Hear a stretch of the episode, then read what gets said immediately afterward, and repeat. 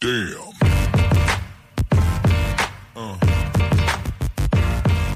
Welcome back again to another episode of the 104 podcast. This is episode 30. Are you excited? 30? 30th episode. I can't even believe The 104 podcast. Uh, this is a podcast about the Edmonton Oilers in a healthy and productive manner. My name is Herman Villegas. Uh, across from me is a person that Terry Jones has exclaimed to be a genius in Edmonton, besides Peter Chiarelli, Yatelia Tanti. Thank you very much, Terry Jones. I appreciate uh, the honor. I don't appreciate the backlash that's coming. Yeah, I mean, anytime is I think it's like a curse if like Terry Jones calls you a genius in any way. You're like, that's not. No, you take that back, Terry Jones. I just like, you know, I dread being in a Terry Jones article, regardless of what he has to say about me. Mm-hmm. Yeah, 'Cause that's- to bring like remarkable dread and anger and pain to my life. That's my feeling. that's absolutely true. Probably, you're most likely true in that case. Uh, it's been a interest. It's been a very very interesting week in Oilers in Oilers Dumb, right? It has been. It has been. Mm-hmm. There's been lots of stuff going on. Um, I mean, I think four game weeks are just generally busy. Yeah. But we had like um, just so much drama. It's and- been a lot of drama. you and I have been texting a lot this week, Yeah. which means I know that something's been going on. It's like stuff happening. You even attended a game. I went to a Holy game this week. Yeah, it was crazy. Anyways. Backdoored away, backdoored into the into Rogers Place. just, just like McDavid saucering you a pass, and you I, made it. I into almost was there. Yeah, Yeah, I was there. Should let's- we, let's hit the recap. Let's do the recap. All right, so the others played four games this week. I gave them a zero chance of having a win Yeah. record this week. I said they would go one, two, and one. You crushed it, three, zero, and one. I said two and two. Oh, you said two and two. Yeah. Okay, the Oilers To actually went three, zero, and one. All right. Yes, they were three over. Uh, yeah, you were closer than I was. That's for sure. The Oilers started the week after we recorded with a one nothing hard fought win against Calgary. Very interesting game. yes, very defensive interesting. Uh, minded hockey, the, what we've come to expect in the Hitchcock era. Can I say Hitchcock era? Mm-hmm. Yes, I, I think that's a very very uh, acute. Yes, It's been like 12 games. The era. The of era. Hitchcock. uh, we can just go to like BH and AH. the first time it felt like, well, not for the first time, but uh, it's been a while since the Oilers got a, a video review call that actually was in their favor that was meaningful. Mm-hmm. It's very rare. Uh, yep, that, that was positive and meaningful. They got one in Calgary. sure Um, did. maintained the shutout for Koskinen, and he came out with a one nothing win. Then went over to Colorado and kind of blew the doors off of Colorado really early. This game give you fits. Yeah, this game was all over. This game was weird because it was like the Oilers were so far ahead, and uh, it seemed like every time Colorado got a goal, I mean, it would would uh, score back until the third period when the whole team just kind of basically fell apart. Yep. Yeah. Uh, but you know what? You win. Complacency. You win. You win. That's Yeah. that, that's all. I mean, points are points. Uh, I can definitely see Hitchcock looking back at that game and being like, "What happened here?" Yeah. and I can tell Hitchcock is like, de- Well, he said it, he said it was the third period was the issue. They, Yeah. they played really well up until then, and, and that was a problem. Then Edmonton went into Winnipeg Mm-hmm. on Thursday night and lost five four, but in overtime. In I think a really another you know the last time they played Winnipeg, you said they were down four one and going into the third and ended up winning five four. Correct. Mm-hmm. Yep. Um, they were down two nothing, three one in this game. Yep. Three one. ended up coming back, pushing it to overtime. Actually, they were ahead. They were ahead, 4-3, 4-3, yep, yep. And Winnipeg uh, brought it back. It was a great. It sounded like it was a great game. I missed it. Actually. It was a good game in the sense that Winnipeg, uh, they the Oilers were hanging on. Like Winnipeg is a really really good team, and it seemed like the Oilers were just hanging on. But it's good. Like I, in the sense of like the Oilers are going to against two good teams, Colorado and Winnipeg, and they they they hung on. They were leading for a point. They, I mean, Cam Talbot was on goal during that game. I mean, the overtime goal was kind of weak. At the same time, no faults to Cam. I mean, Winnipeg is a damn good team. Like, Yeah. really good. Yeah. It's interesting you say that because I think there's been some pushback against Cam Talbot this week as well too that's emerged after that performance.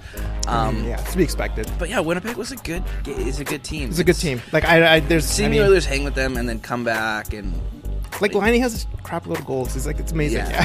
Yeah. And then Friday night, Oh, Philadelphia comes to town on the back to back. The game I thought was going to be really problematic for the Oilers. They traveled overnight. There was uh, fourth game now of the week, uh, second in two nights, and they crushed the Flyers. They did. four to one. they were up three nothing. It was They good. Three nothing in uh, yeah halfway through the second period. Mm-hmm. It was. Uh, I was there, so I've got some uh, First hand knowledge of this. first-hand knowledge of this. Did you catch a T-shirt? No, I didn't. I, I Damn. didn't. Um, Damn. I think when they when you sit in lodge seating, they, They just, don't- like, they're- they, they're they like- don't give you anything because it's just like if someone in that the, the, the optics of them, someone in that seating getting something being said, They'll get uh, booed would out of be town. like really bad. Yeah, yeah. Um, but also like you can't complain because I'm like sitting in a swivel chair, like watching the game too. so. with a table. You actually have like leg room. That's I great. realize it's my first game of the the year, um, Mm. And we talked about entertainment a little bit, and I mm-hmm. actually was like, it's better. They stepped it up this year. Oh, interesting. It was interesting. there was a bunch of Christmas centered stuff that was going on, but actually, I like much less felt much less corporate. But also, the best time to go to an Oilers game, I guarantee you, is Friday night. Doesn't matter Oh, who they're playing. Friday yeah. night is the night to go to an Oilers One game. hundred percent. Everybody's a little bit liquored up, and they're just happy to like liquored just- up, yeah, but like, yeah, maybe that's a Maybe big piece of it. fun. But I think it's also more fun. No one has to work the next day. Exactly. A lot of people don't have to work the next day. There's a lot just uh, letting things loose. Mm-hmm. It was a really it was fun crowd. That's cool. Yeah. That's cool. That's good to know. That's good to know. So I mean, like three zero and one. We the only loss we had was against Winnipeg, and it was in overtime. It's a good week, man. Like seven of eight points. Yeah. It's. I mean, that climb does them. Are the to- Oilers good? That I think that's going to be our our next topic to the new year. The Oilers good? We're third, tied for third in the Pacific. Uh, moved into sixth in the West. We're looking all right. Where are your strengths this week? Ah, my strengths. I mean, I texted it to you and I said, I don't know if we gave this person a strength yet, and he's been consistently one of our best players. It's the Nuge. The Nuge. The Nuge. He's been so good. He's been so good this whole season. He has uh, he scored. A, I think he scored a couple goals against Colorado. Um, when I when you texted me, you were like, "Oh my God, Lucic!" I was like, I was working out, and I was like, I, was like, "What did he score?" and I looked at it, I was like, "Oh, he had a good pass." Nuge scored, and I'm like, "He's never going to score." No, no, no, no, no, no, but. Nuge was has been But been when he does, when he does, yes. Nuge is it's going to be a celebration. Um, when Nu- Nuge has had a really amazing season, and it's great because a lot of people have been, I would say, finally paying attention to this because Connor McDavid and Draisaitl are on the top line. Nuge is basically carrying the back half of that top. But the top first six. thing that Hitchcock said when he got here Yeah. was that he the strength of Nuge's play allows him to put McDavid absolutely, absolutely. I mean, Hitchcock knows this. I'm telling, I'm saying like the broader hockey universe have, has been trying to finally figure it out that Nuge is a damn good player. Yeah, and he's yeah. been that way for years. Um, but Nuge is really showing, and he, Nuge has had an interesting week, and it's something that we're going to talk about later on as well. Yeah. Um, but he definitely, oh, full props to Nuge, man. Look, there were three players that were supposed to be the like centerpiece of the rebuild: Mm-hmm. Eberle, Nuge, Hall. Hall. Who's left? Nuge. Nuge. And there's a reason why. I Mm-hmm. think everyone sees. I mean, like the, you know, you spend 20 minutes watching Nuge play, and you know he's he's something. He's really he's a first overall pick. He's a Like, first overall pick. he's Everyone really forgets good. that. Like, he's a first really, overall pick. Really good. He's damn good. I- uh, yeah, there's there's tons of comparisons to other players, and but he's subtly good. He's, he's very subtly when you watch a lot of hockey Yeah. In Oilers hockey. I don't, want- I don't know. I don't want to big time anybody. Uh, when you watch a lot of Oilers hockey, you realize how important, how good Nuge is how, by carrying lines. He goes into different checking lines and just elevates them. It's he's fantastic. He is, uh, and he kills penalties. All, I'm totally with you. Who's your strength? Darnell Nurse. Yes. and not. I mean, he's had an up and down week. Yeah. not been incredible by any means in that way. Um, but he's been elevated because of the loss of Oscar Klefbom, which we'll talk Yeah. about a little bit later. Yeah. Um, and he's been asked to play a lot more minutes to you know, be a lot more offensive. And you know he scored this week. He scored a bunch this week. He did. He's been playing. He does the uh, the power play. He's the defenseman on the power play. Mm-hmm. On the Uh, point, yeah. or on the point, and he is uh, he took Oscar Klefbom's place in overtime, and he's been doing generally pretty well. Um, I'm really excited for Darnell, Nurse- Darnell Nurse's development and what this extra time will mean for him later Right. on in his career. Because I think I don't think Darnell Nurse is at the level of Oscar Klefbom where he could play 30 minutes a night right now, but I think he could be. Mm-hmm. And you know, this is when we talked about Hitchcock and how he's going to infect different players and players individually.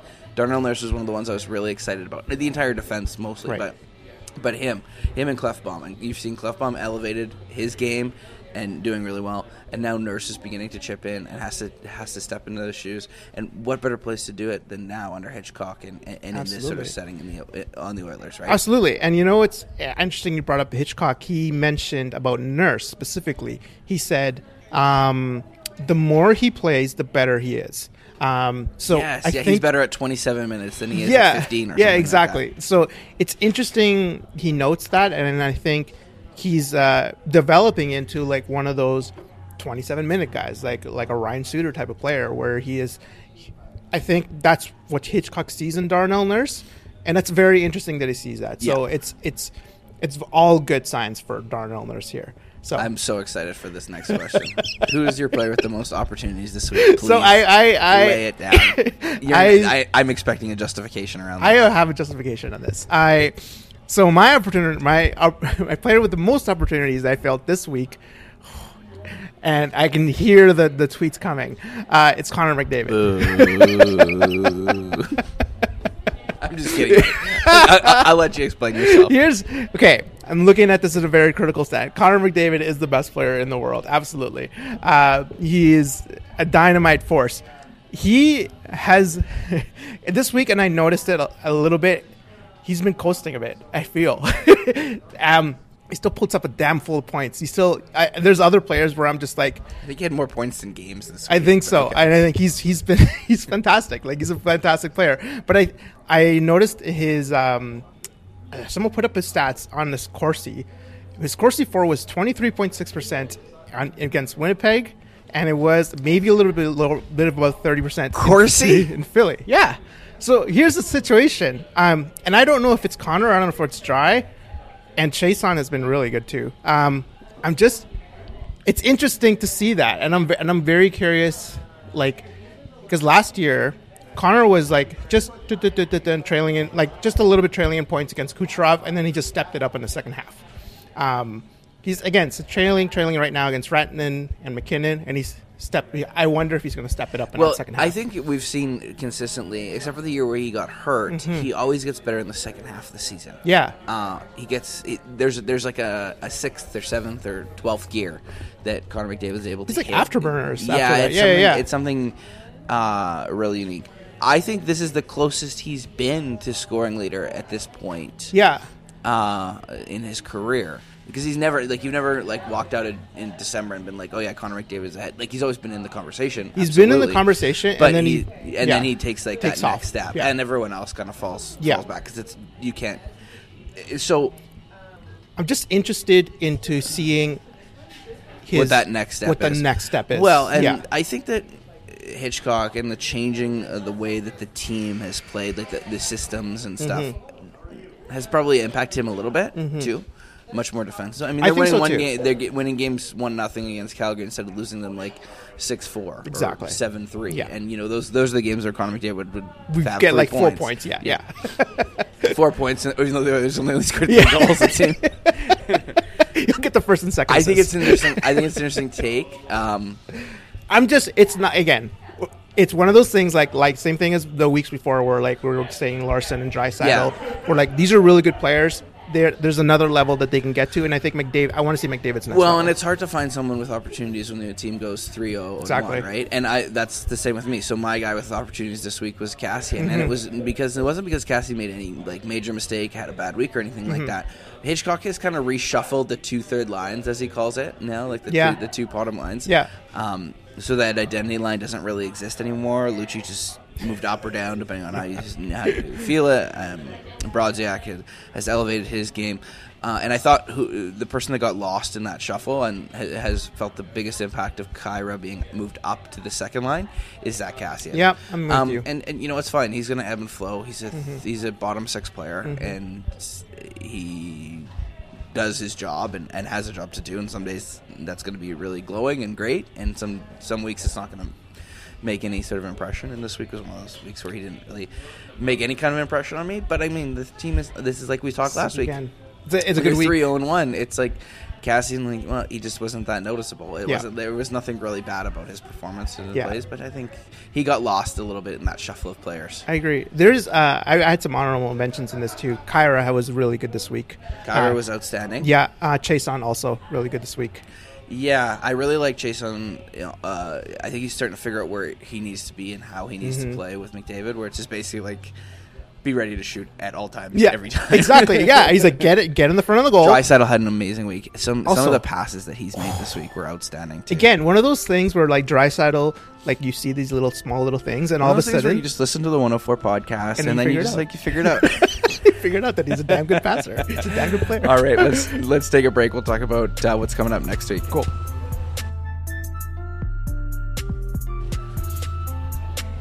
All right, so coming up this week, the Edmonton Oilers have three games, uh, a little bit more spaced out, get a little bit more of a break. Yeah. Just been talking about that, like practice and having a practice. They haven't really had one since he We started. talking practice? We talking practice, man. We're talking about practice. I'm MVP. Uh, tonight, the Oilers are up against the Vancouver Canucks. Ooh. Uh, Pettersson is a very good player. so good. eh? He's so good. Very good.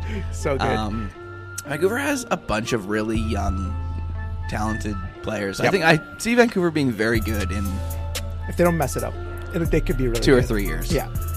Bo Horvat's still really good. Brock Boozer still really good. Uh, Pettersson really good. Um, yeah, Tanev's still pretty good. Like Is it Boozer or Besser? I think it's Bezer. I just call him Boozer. it's re- Wow, definitely Brock presumptuous. Bezer. Um, so after that, Tuesday night into St. Louis, uh, St. Louis team that they should beat. Um, They're not looking good. one good. of the worst St. teams in the league. yeah. Yeah. I was looking. I've been trying to like re. You know, like I have. As a kid, I knew who the good teams were, Mm-hmm, and then then they sort of have that sort of allure to them, but they're not always the same. It was like when Colorado was really bad, I still thought they were really good Yeah, because it was like, the Colorado oh, the Avalanche. You're like, Avalanche. yeah, yeah, Sakic and Forsberg, yeah, right? obviously they're good. And Patrick Roy. um, St. Louis is not good. Not good this year. Not good. But you know who is good and who is set up to maybe win the cup this year? this will be a test. Tampa Bay on Absolutely. Saturday night. It'll be a test. Yeah. It'll be right the test. This this Tampa Bay game, I think, is a very good litmus test of how the Oilers are going to be this this this year. Um, again, if they come up against good teams like the Nashville's, the Tampa Bay's, um, they've done well with Nashville's. I'm very curious of this Tampa Bay game. So, you're Ken Hitchcock. Okay, You've got Let me get into three games here. defense. You've got a Sunday defense, defense, defense. Sunday, Tuesday, Saturday. Mm-hmm. You have two goalies. yeah. Who starts? Who starts every game? I'm gonna go Talbot, Koskinen, Koskinen. That's my That's your prediction for this week. yeah. He's gonna Talbot's gonna start against Vancouver. I think this should be our prediction, not how many games they win, who play, who starts and who doesn't. this is a good call. I'm gonna go Koskinen, Yeah. Koskinen, Koskinen. Oh, three with Koskinen. Interesting. So Talbot's out in your eyes. I think this is the week where Koskinen finally solidifies, puts nail in the coffin, wins the job. that makes sense. I mean, it's there's no back to backs there. I could see three that. games. They really spread They're out. spread out. There's one day off between the first two, but then you got the whole week. Yeah, I think you go Koskinen, Koskinen, Koskinen. We'll see what happens. That's you know what you could be right about that. I think that's it's. I'm, I'm with you, and that because that was my honorable uh, mention as well was Koskinen. Koskinen played well He's, this week. He continues to play well. And when you see him in person, he's a monster. Okay, let's get into the news. Let's get the news. We got so much news to cover. Um, my boy. Oh man, we talked about this like talked about him for two weeks in a row, and now he's out. Oscar Klefbom's out for they said six to eight weeks, but the Oilers said He indefinitely. surgery. He He had surgery. finger surgery or something like that. Um, which is ugh, the worst. Which is where the doctor actually only uses one finger to perform the surgery.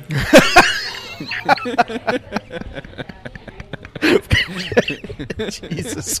what was his left Dad joke. Dad, Dad joke. Uh, Elliot. Uh, yeah, so he's out indefinitely. That's what the order said. yeah. Um, Damn. this is a huge loss. He's our number one defenseman. Damn. He was eating. He was just starting to find his groove under Hitchcock. Yeah. he was playing like what we were talking about. You know, close to thirty minutes a night. He was a very efficient player. He played on offense, uh, power play, penalty kill. Um, it- yeah, it's a huge loss for the It's team. It's a huge loss for the team, and it's disappointing because it was he was really starting to find his groove. Um, it's just like a, a shitty kind of way to lose him too. I don't know if you saw the play Yeah. where he was just basically like skating through, wasn't even looking. Like I know. he was just chasing a guy. And but yeah, anytime Stupid. And they said this on the broadcast and and and in subsequent sort of tweets and conversations after. It's like anytime that hand is on the stick and wrapped around it, and a puck hits it, it's going to be a mess. And That sucks. you know what's crazy Sucks. though? That he's going to go out six to eight weeks. He needs to have surgery. The guy played two shifts after I know. it happened I too, know. which uh, Weird. Anyway, kind of weird. Kris Russell also out. I don't know how long though. Yeah, it's not going to mean much to the team, right? Given how bad he is, right, Herman? Right? Listen, I'm just, uh, listen. I'm just saying, like, I'm it- very it- nuanced on this. No, you you're know not. this. You're not nuanced at all. He's this. better than like uh, like a a, bag of pucks. a Kevin Gravel or someone like Yeah, that. see, that's funny because Gravel was one of my honorable mentions for players. He's been good too. Listen, very nuanced. Thank you very much. This isn't going to have, eh, you know, according to all of you millennial, the millennials Oh, and Herman boy. out there, this isn't going to have any impact on the team whatsoever. He was a garbage player to begin with. He's overpaid and shitty. Maybe we'll bring up Kelly has- Jones, bring up Ethan has- Bear. We're good. has We're good. It has had an impact. Okay, It has will be. It will be having. It. He is. He he is a great shot blocker. I think he's days, not weeks, right? He's days. Yeah, and he'll be back. I think He's he'll a be back in Did you January. say he's a great shot blocker yeah, right there? Yeah, yeah, he is. He's one of the top shot That's like blockers the in the league. backhanded compliment. I mean, Because like what Herman's actually saying here is, well, because He he's always on, on the ground Yeah, he's always on the ground. Or what he's saying is because the puck's always in his zone. He has exactly. to block. That's like when they say like Milan Leach is a good hitter. He's a good hitter. because he never has he the never has the puck. Ah, boy. Uh, let's talk about something positive. For You sure, know, I we- see right through your bullshit. Okay, I see right through your bullshit. Oh my god. Let's talk about something we can both agree on. Alex Chiasson. He's been good. Yeah. Career high in goals. Yeah, I was sitting in with- December. when I was in the group that I was sitting with on Friday night. It was like I told them the stat around how the that line is worth twenty one million dollars, and he makes up six hundred and ninety five thousand dollars of it, exactly. and everyone just started laughing. You know what though? He is the new maroon. There is something about a player that can go to the net, be a little bit bigger, has Mm-hmm. a little bit of touch. Um, does good board work that really fits in well with McDavid and the way that McDavid and Draisaitl play. you can see that Philly And- in the Philly game specifically. And when they, you know, it doesn't need to be. I mean, Herman, that sounds like a great role for you. Honestly, is I think you should be trying out for the Edmonton Oilers. You, I could be that great guy- I board work. You stand in front. Yeah, stand in front. You know, you've got could be that. You, you got you got size and I skill. had a really, really interesting name like Fernando Pisani. Yeah, yeah, yeah, yeah, yeah. exactly. Just get in there and just start Exactly. scoring goals. and I mean, the Edmonton Oilers are the team of color, so you fit in That's very well right here. very true. I, no, but there know, is like a su- skate, there's there's a certain subset of player that just like 100%. a- a- an individual that sits, fits really well. It's not it's not an Eberle, it's Mm-hmm. a Maroon, and it's the same sort of thing. And Chiasson has like filled that role really well, and he's figured out. And you know, he knows stick on the ice, heart, be ready to shoot at all times, Right. and. Because it's coming from somewhere. It might not be always be from Vic David either. We saw Yeah, like just like. Throw some passes. saucing Crazy. everywhere. Um, it's interesting you mentioned that because it's very close to the Pittsburgh model, where with Sidney Crosby, you know, like in Pittsburgh it was like trying to find Sidney Crosby's line mate, trying to find Sidney Crosby's line mate because Malkin was playing on the other line. Um, and what who do they find that, that worked the best for them? Like Kunitz. They find Yeah. they're like cheap players that could just are just get into get into those areas, know that that Sid is going to pass, going to find you, and just shoot. It's not Phil Kessel. No, it's not Phil Kessel. Phil Kessel's better with Malkin, right? Exactly. Phil Kessel might be driving his own line. Yeah. And, that, and Crosby is, and the same thing with McDavid. Like Chiasson, like you, that's a good, that's a good comparison with Patrick Maroon. Um, and I think Chiasson, you saw specifically in that Philly game, he scored just by standing in the front of the, in front of the net, and then he almost got a second one. Just like McDavid, of course, finds Yeah, like. yeah. My, by the way, my player with the most opportunities is Connor McDavid. By the way, um, so He only hit five goalposts this week. so he finds Chiasson with like five with like, goalposts. with like two players in front of him. Just finds him in the top of the top of the circle, and he he, he almost scored in that one. Stolarz had a good save, but like Yeah, that's what you need with McDavid. It's just like this No, good I think cheap player. Chiasson is really worth the conversation. Uh, yeah, Yeah, he's you know if you know Chiasson like he could be worth. I wonder what happens at the end of the season though. I'm very curious of what kind of contract he might. Oh, he yeah, might get absolutely. him. Toby Rieder's back. yeah. I he was back on Friday, I think. Yeah. I didn't see the Winnipeg game. I don't think he played in Winnipeg. He did. Uh, he kind of. I don't know. I don't remember if he did. Here's my question for you. Did you know that he was gone? Yes, yeah, yeah. 'Cause I did. did. I did. Oh, I knew that. I knew that he Are did you, was. are you being facetious or did you actually not? a little bit of both. Pretty sure we talked about this on the show. I know we talked about it, but then I'm like, I look, watch the games. I'm like, oh yeah, it was like, where's No, I, Rieder? I did. I did notice it. The weird thing is, he's 22 and Spooner's 23, and they're Yeah. very similar players and Yeah. similar size. So it'd be very easy to be like, oh, blah blah blah. Uh, it wouldn't. I did notice him on Friday night when I was at the game. Right. There's sort of this. Um, he's got a he's got a, a really unique kind of speed Yeah. to him. It's very Kassian esque, and Kassian without the toughness kind of bit to him. right. Uh, doesn't play a lot of minutes. I don't think No, that he doesn't. uh, you know, he's part of that sort of reworked two third lines Mm-hmm. sort of combination, and I think he's going to be passed around for a bit here. Yeah. Um, but I did notice him being gone, and I did notice him being back, but only because I think I was at the game and I could kind of see the entire ice as opposed to Yeah, it's what's on bit- TV, right? Yeah. I, you know, it's not. It's maybe it's because I was like, well, Kills penalties too, and the, the penalty kill had got better. They killed a four minute uh, game on. Yes, uh, that was a good uh, one. Penalty on Friday night. yeah, I agree, and I think Toby Rieder is a good player. I'm just, I just, to be honest, I just didn't notice. Yeah, yeah, yeah, yeah, yeah. it's gone. Well, him and Spooner are very similar, right? Yes, exactly. Uh, this person I did notice, Caleb Jones. He started his first game in Philly. Yeah, I was cool. What do you I- feel about that? I got to watch his first shift. Yeah. and I, the guy I, I was with uh, uh, one of my good friends, and then his dad, who actually brought us to the game. And the dad was very excited Mm-hmm. about Jones's first shift. So we all paid attention to it. His first shift was a disaster. This is like welcome, Ethan- it was like welcome, like to, the, welcome NHL. NHL, so it was like he made like a pretty decent kind of play to break up um, a zone entrance um, by Philly. Kicked the puck to Connor McDavid, which is you know where you get, and then it just is a disaster from there because Connor McDavid passed it back to him in the corner, and Connor McDavid went for like a breakout, and you could see him just like he was like too nervous, didn't hit Connor McDavid with the pass back for the breakout. The, the entire team left the zone as if they had made a breakout, and he was just sitting in the corner and he missed his pass. so then he no. skated behind the net and just sat there, and, and it was like that was like uh oh, uh oh, and then the, the dad was like uh oh, and the people and it was like oh no, welcome to the show. then like didn't pass his partner then his partner so then the others like kind of went back then he like slammed it on the boards anyway Draisaitl tipped it out of the uh, of the arena to uh, or off the playing surface Yeah, to yeah. like end the sort of debacle that was his first shift. His second shift, he got burned on Yeah, a play, but he did. you know what? He'll get better. It's it's hard to play in the NHL. It is. It It's a big step jump. NHL. and I think it's hard. You know, your first year with the best player in the world. Mm-hmm. You've got one of the most demanding defensive coaches in in, Mm-hmm. in the league.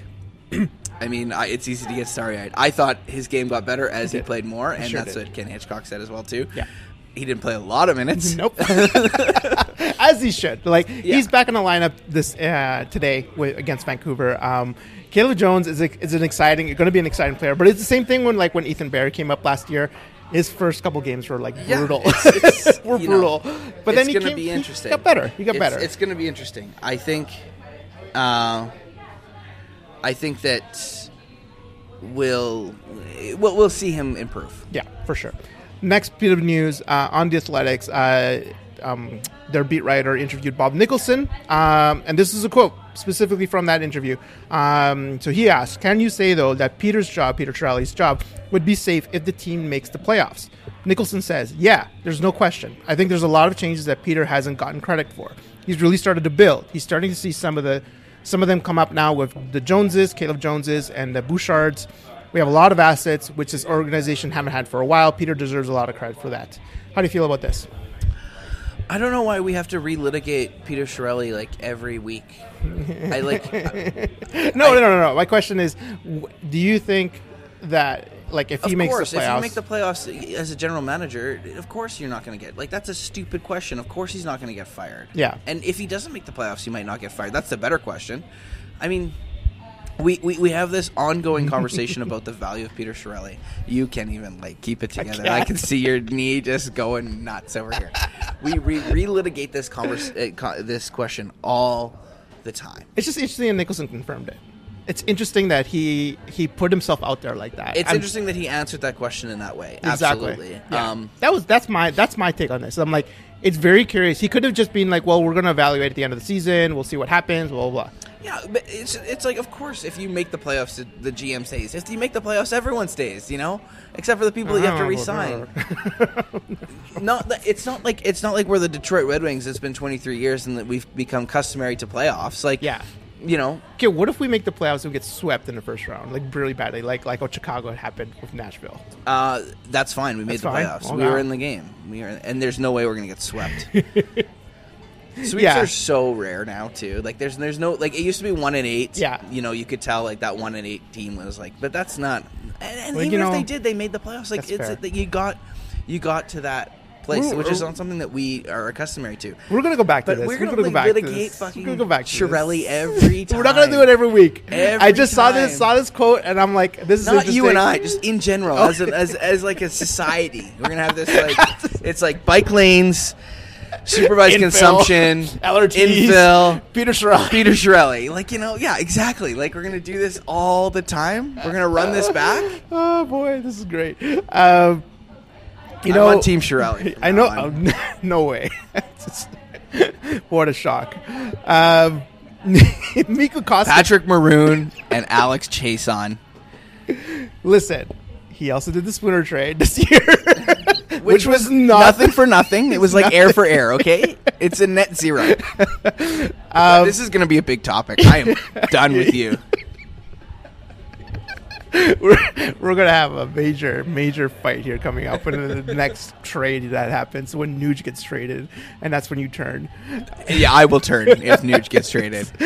Um, Mikko Koskinen has some of the best goal saves above average per 60 minutes for gameplay, which is fantastic to see. Mikko Koskinen, this is a quote from one of a tweet, uh, takes into account many aspects of shot quality against. Sample is still small, but so far he's been very, very Another good. great example of Peter Chiarelli going out there and Listen, I am very. I I have said on the record, I have I definitely have eaten crow on this. I thought Mikko Koskinen was going to be a bust.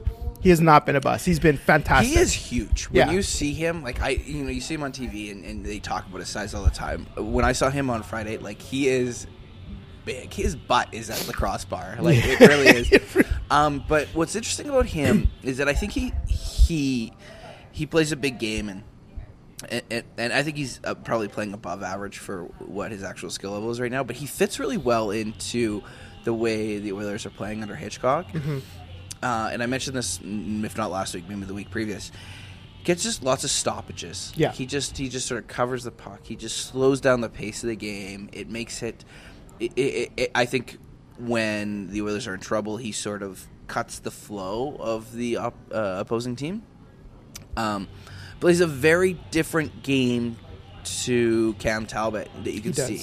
He definitely And does. Cam Talbot is still good. I think Cam Talbot is still is. a He's number still one good. goalie in the league. Yeah. Um, yeah, I and agree. he doesn't that. get. I, I think there's doing this like whole push around like, oh, now Koskin's the number one goalie. Trade Talbot, blah blah blah, as boomers do. Um, but like, I think We're gonna talk about boomers in the next one. yeah, yeah, just wait. Um, but I think he just he is just a big. He really good at kind of cutting up the flow of the game. Yeah. cutting up the periods. And then letting things flow when this team's doing well. Like he's he's got sort of like a very cerebral approach. Also, does. his He really his does. Interviews. Are the best. I've not seen- heard his interviews, Oh my god, they are like the typical weird goalie, like one one word answers. Like I'm gonna I'm gonna work on my Koskinen impression for this show. Okay, that's that's okay. like- you have to. th- he doesn't do a lot of interviews, and his, when they do, they're like atrocious. He's just Amazing. yeah. I love it. Yeah, I, I'm, I'm, I'm, I'm, yeah. The guys played well. Yeah. yeah. No, excited to be here. Yeah, yeah. You know, Talb's great guy. Yeah, yeah. it's so great. good. Love. I love that he also picked number 19 as his, as his number. I think that's really unique and really fun. Um, speaking of boomers, oh man, Terry Jones. We talked about Terry Jones at the start of the uh, start of the podcast. Uh, he had an article. His, the headline was, um, let's see here. I'm going to look it up right now. Uh, Jones, he's back. Edmonton Oilers GM Peter Chiarelli looking like the resident genius. Now we don't need to talk about Peter Chiarelli. We just talked about him right now. Um, but this is really fascinating in the sense that there's. No, I will go. I will stand up for gonna- Peter Chiarelli. Are you gonna I won't stand with- up for the use of the term genius. yes. I mean, I think Peter Chiarelli is a very. St- I think Terry Jones is a very stable genius. yeah. Wow. oh boy, I love when we cross podcasts. Um, so look, Peter Chiarelli has his ups and his downs. he Mm-hmm. he gets does. he doesn't get enough credit for the good things, and he he gets too much credit for the bad things. Fair. All right, I'm with you on that. I'm just saying his. to call him a genius, I don't. because the Oilers. The one thing I will say that I think was Peter Chiarelli's best move this year, and that he won't get credit for for a while, and maybe hasn't gotten enough credit for, is uh, removing Todd McLellan and bringing Ken Hitchcock on. I think Hitchcock has, and that that's a GM move, and that's a decision that he's made. Definitely. and I'll give him credit for that. And I don't think, and, and I think that was borderline genius, I think but overall genius. I mean, it's hard. he's. I don't The, know. the Peter Chiarelli conversation is so much. There's so much more to so it. polarizing. There's, there's, It's but so, there's, like, so- you're going from it's, it's too nuanced to the worst. for hockey media culture right now. I agree. I agree, and especially in Edmonton. And we'll talk about the media in Edmonton in our big topic, uh, because that's We're going to be talk next. Andrew Ference, okay? We're gonna tr- don't worry. Yeah, like we, I know, like we're kind of burying the lead in this because the biggest news that came out of Edmonton was the Andrew Ference quotes that came out on the Thirty One Thoughts podcast. We're going to talk about that in our big topic.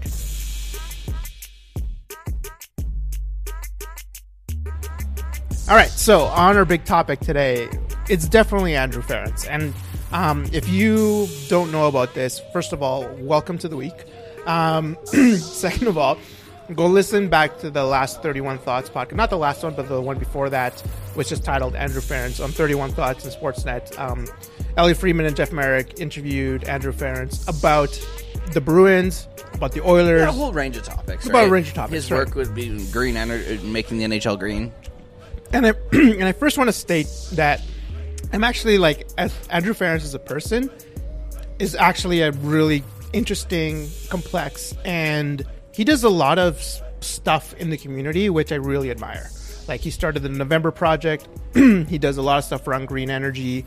Um, he's done a lot for even in Edmonton and in Boston. Like he works hard to work around the community, which I really admire. And he's all, for the most part, pretty open in regards to interviews. Um, so he's he's not afraid of being outside of the limelight. Now he works for the NHL doing green stuff. Uh, he used to work for the NHLPA. He was in part of that uh, conversation when the lockout, the last lockout happened in 2013. When so Andrew Ference is out there in the world. He's doing stuff. I really admire him for that. and he did this interview uh, in regards to the the the disaster that was the 2013-2014 Edmonton Oilers. Or 2014, 2015. I mean, that whole Um, yeah. decade is just sort of a blur. The. Dallas Eakins era is basically Yes, yeah. yeah, yeah, yeah, yeah, yeah. he um, mentioned about he talked about his life in the Bruins and then going into Edmonton and how different that was. I'm going to go through a little bit of some of the quotes here. Um, he first talked about the media.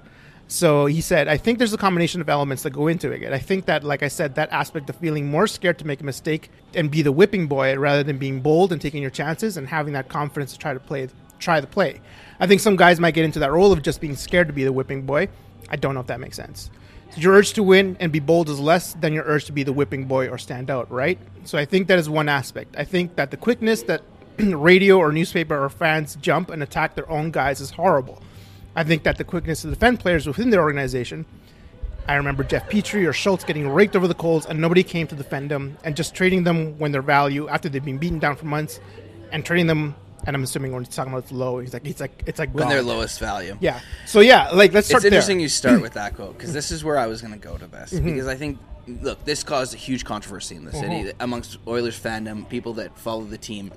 This was a made this interview was made to be uh, the, you know, crazy. Th- th- this caused a crazy amount of, Right. of interest. What was, but what was interesting to me was that the entire conversation subsequent to this interview revolved around partying and culture. Right. When this, I think, is the most powerful quote in the entire interview. And what bothers me about this is that everyone that was writing stories or talking about this interview and had a hot take as to what was going on was the members of media that he's referring to. The people that throw the team under the bus, that that that single out players, that are quick to judge. And what bothers me is that the media took no no one in the media culture. It doesn't matter if it's Terry Jones. It doesn't matter if it's David Staples. It doesn't matter if it's uh, Matheson, the Edmonton Jim Matheson. But even Sun. but even like the young guys too, the the, the blog the the blogosphere, the Oilers Nation. No Mm-hmm. one decided to have any kind of conversation or take around what the media does to the Edmonton Oilers and how they f- they, they facilitate chaos for the sake of chaos and then complain about the outcomes of the team. Totally that agree. that conversation is not even today. Up until now, who's had this conversation? No one. We are the only Mm-hmm. like quote unquote media that's actually willing to say the media is part of this issue, and that's why we started this podcast. Exactly. That's why we, we this agree. is how you This- and I came this is together. exact Is same thing. exactly because of that quote. We can talk about party culture. We can talk about news. We can Mm-hmm. talk about Taylor Hall and Jordan Eberle and everything that was going on. I'm fine with that. But no one in the media could look in the fucking mirror and say, "Oh, maybe I'm a part of this too." They all think they're also friggin' high and mighty like- on this. It's just so high up in the clouds. in I'm. I, totally agree. when they- when he said that, that was the first thing I said, Mm-hmm. and then and then you saw the subsequent stories about this interview, all from the people that facilitate this chaos, not actually having a real and honest conversation about themselves. It's appalling. I agree. I It's totally, appalling. totally agree. And I think there was. Well, let's. I want to go back to what it was actually the, the talked about the most in this interview was this idea that. Um, so here's a quote from Ference. I think the most frustrating part for me as a player, like I said, when I went there straight from Boston, where talk is cheap. Dallas Eakins is a fantastic coach, and that's another whipping boy that got dragged over the coals. He was a fantastic coach that just dealt with pure crap hand and a team that would actually listen. You had a group of players that talked about how they wanted to make the playoffs and talked about how sick they were losing. And they, by game three, after losing 6 1, they're straight out to the bar till 3 in the morning, lighting up the nightlife scene in Edmonton. Like, come on, give me a break. It was to a point where it was ridiculous. Now, that's where the media, like, first of all, he didn't name any names. He didn't name anybody. No. He didn't, and he, he didn't even say anything that it was a young player or at all. He just said players that were up to 3 in the morning. Now, of course, the media fill in the blanks and immediately was like, this is Taylor Hall, this is Jordan Eberle. Yes. And to be honest, Because they have a reputation around it. absolutely. And and and to be honest, like ask any woman that was 19 to 25 during that era, I'm sure someone has a Taylor Hall story. And I agree. I have a Taylor. Hall story. I'm sure. I know people that have Taylor Hall stories. Like this is not this is not news in Edmonton. Um, the problem is though, you're right. It goes right back into the media part of it because this is what they took out, and they forgot about this part of it. And even Marek was like, "Yeah, the media was like dragging Dallas Eakins." Over the Colts, over this like swarm defense, and he abandoned that after like ten Yeah, games. it was like 18 games in. The Oilers Yeah. are still losing, and they're talking about the swarm defense at Edmonton, and he hasn't been playing a swarm defense for like six games. Six games. Or, or, you know, Yeah. he, he abandoned after the sixth game, but Yeah. they were still. It was just like someone latched onto that, and that became the story, and Yeah. that became the conversation. But you talk about you, you, you when uh, Dallas Eakins sometimes does get mentioned Mm-hmm. in in media today, and they still talk about the swarm defense Exactly. and it's just like this this incessant sort of like attack of someone for something that wasn't even real Mm-hmm. And, and, and it would be unacceptable in any other form of journalism on any other topic on any t- other type of medium except for sports where they where you know the chaos is the story for the Edmonton Oilers and has been Agreed. for a long time Agreed. And it's interesting that you bring up. I mean, we can talk about old-fashioned media totally, and like, and we've talked about them. I mean, we just talked about it today about Terry Jones, the, this boomers in indignation, and they were one of the first ones to throw Schultz over the fire. They were one of the first ones to throw um, Jeff Petry over the fire. Petry, yeah. And and we can still talk about it today. Like they they, they have dragging Draisaitl over the fire. They they dragging other people over the fire as well too. And it, but it's interesting that you say just the blogosphere as well, because because Oilers Nation, a, a younger organization, are the same problem as well. They do the same They're, thing, but they're part of the culture. It's like you, Kris Russell. Yeah. And I, that's why I give you I such mean, a hard time. I time. know you about give me a hard Russell- time about Kris Russell. but, but, but Kris Russell is like disproportionately is come I after. I And- think I think you're right. and, you're definitely right and about that. He's a good example of that, right? Yes. There, there, there's there's a group of people that we're just going to slog him. There's a group of people that are going to go after Spooner because they didn't like the trade because Strome hasn't, you know, uh, he hasn't been better than Strome. Yeah. I mean, uh, Strome has wasn't that great to begin with anyway. So like, Right. relax here. But like, you know, like there's this sort of. There, there's this, and then when you get you go going into Corsi, right? Yeah. And people will talk use Corsi like incessantly to argue some sort of belabor some point, and that happens as well too. And then and, and what happens here, and and you know we've talked about this, but this is not this is and ex- exactly how it, uh, it it gets framed up and how it impacts players, is that then we have a debate. Yeah. There's a boomer culture that says Kris Russell looks good on the ice, he blocks Mm-hmm. lots of shots, he's a good player. You guys are wrong. And then there's this sort of like tough guy, younger generation that's like, well, look at this stat and look at this stat and look at this stat. You're just old and stupid. Oh, the the, the eye test doesn't mean anything. Right. And and and. That, that conversation goes back and forth when you're talking about a fucking human being, and Exactly. it impacts the way that Exactly. they play. And- and they- Absolutely. it- it- they're disproportionately talking. It is not like they Right? don't listen to the media either. Like, and this is a quote from from Oilers Nation as well. When they're going through the actual interview, I don't know who wrote this. I think it's back note, but he said, "quote Again, you don't seem to be accepting any responsibility." Talking about Ference for what happened, and it seemed more like you, Ference, and Dallas were buddies more so than you guys were with a player-coach relationship. There has to be more accountability than that. Again, Andrew Ference was captain during this time. Yeah. Totally understand that. But at the same time, I've worked in a situation where the culture has been that toxic. And it's not one person's responsibility to change that toxic culture. It is the whole culture's responsibility. One person Like, what can't do you like expect him to take do? the. I know. You, you want to go into a practice? Like, what do you want, Andrew, uh, Andrew Ference? You know, can you imagine how crazy it would have been if in practice Andrew Ference just grabbed Taylor Hall and started beating the shit out of him? exactly. Which is what they're expecting Yeah. in this, right? And that's sort of the expectation of the culture. But you can't do that. Yeah. I mean, in hockey you can, which is hilarious. But I mean, and St. maybe Louis that's just had what like needed to happen. fight. yeah, yeah, yeah. Maybe there needed to be a practice fight. Right. But if if people care, I mean, there was some pretty toxic stuff that he talked about too, like the idea of like don't try too hard, yes, the practice part of it. and like oh well, Yes. why you try such a try hard, and like Again, what that would mean. No one talks about that part. Like they, because he, he mentioned how players were like were di- disregarding players who were quote unquote tryhards. Imagine if that same culture, met, like someone like Connor McDavid, who does try hard, Yeah. who who is the captain for a Well, reason. he demands a lot. He demands a lot from himself and his players. And so imagine if that culture was ingrained. Like I'm so happy in the sense that we have somebody like Ken Hitchcock who basically does not give a fuck. Yeah. Will probably bench somebody like Taylor Hall if they are having this kind of attitude. or a GM like Peter Chiarelli who would trade someone like Taylor Hall, who maybe has that had and that opinion. and it's an interesting it's an interesting going back to that trade because I, I still don't agree with the Taylor Hall trade. I, I have many many problems with the Taylor Hall trade, but at the same time, I wonder if that played into that to that conversation. It absolutely did. I think Yeah. everyone in turn inside the league knew Taylor Hall had a reputation, whether it's deserved or not, or whether it's fair or not. Mm-hmm. Everyone, th- there was a reputation there. It was Seguin had the same thing too, Right. Right. That, Right. And it's interesting that Chiarelli was involved in both, Both. of those those conversations. yeah, Um, yeah. I mean, it's it's it's the very thing, the thing about it too is that it's like, and and you know, I really respect someone like Jason Gregor who went to bat for Taylor Hall and was like, "Look, I don't, I think it was a fine trade, or I, I, I'm not 100 percent sure how, you know, Gregor feels on the trade, but went to bat to defend Taylor Hall in those situations. And Yeah. I think you know everyone's stupid. Like I was. 20 in Vancouver too. you know, like you know, I, I didn't always make the best decision. I'm fair, and, and you know, and, and that's that, that's fine. Yeah.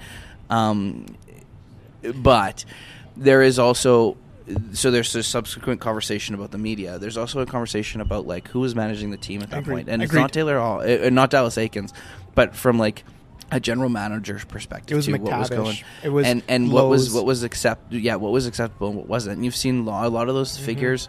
I mean, they're, they Mm-hmm. They they claim though. to play a pro- predominant, but those are business. they- have business roles now. They have uh, reputational roles now. And They they the day to day the hockey business stuff is far less in their portfolio. I think um, it's Nicholson and Chiarelli, right? yeah. At the same time, though, like those people are still there, and I think they do influence a little bit of what goes on in the Oilers organization. I think perhaps I think Nicholson has done a good job of trying to eh, I think that they've they're separate from that conversation. Yeah, yeah, to, yeah, Kevin Lowe. I think he does have a good hockey mind. Yeah. to to an extent. To but when you're yeah. talking about culture, Yeah. and uh, setting up, they didn't have the look. Look, look at what the draft has been like for the last. I agree. Years, right? Chiarelli has done great with the draft. Like, like you, you, you need sort of like a professional mind to this, uh, in terms of like hockey administration, and just playing the game doesn't get you the administrative role. I- Yeah. I mean, you're running a major business. It's a big operation. Mm-hmm. Um,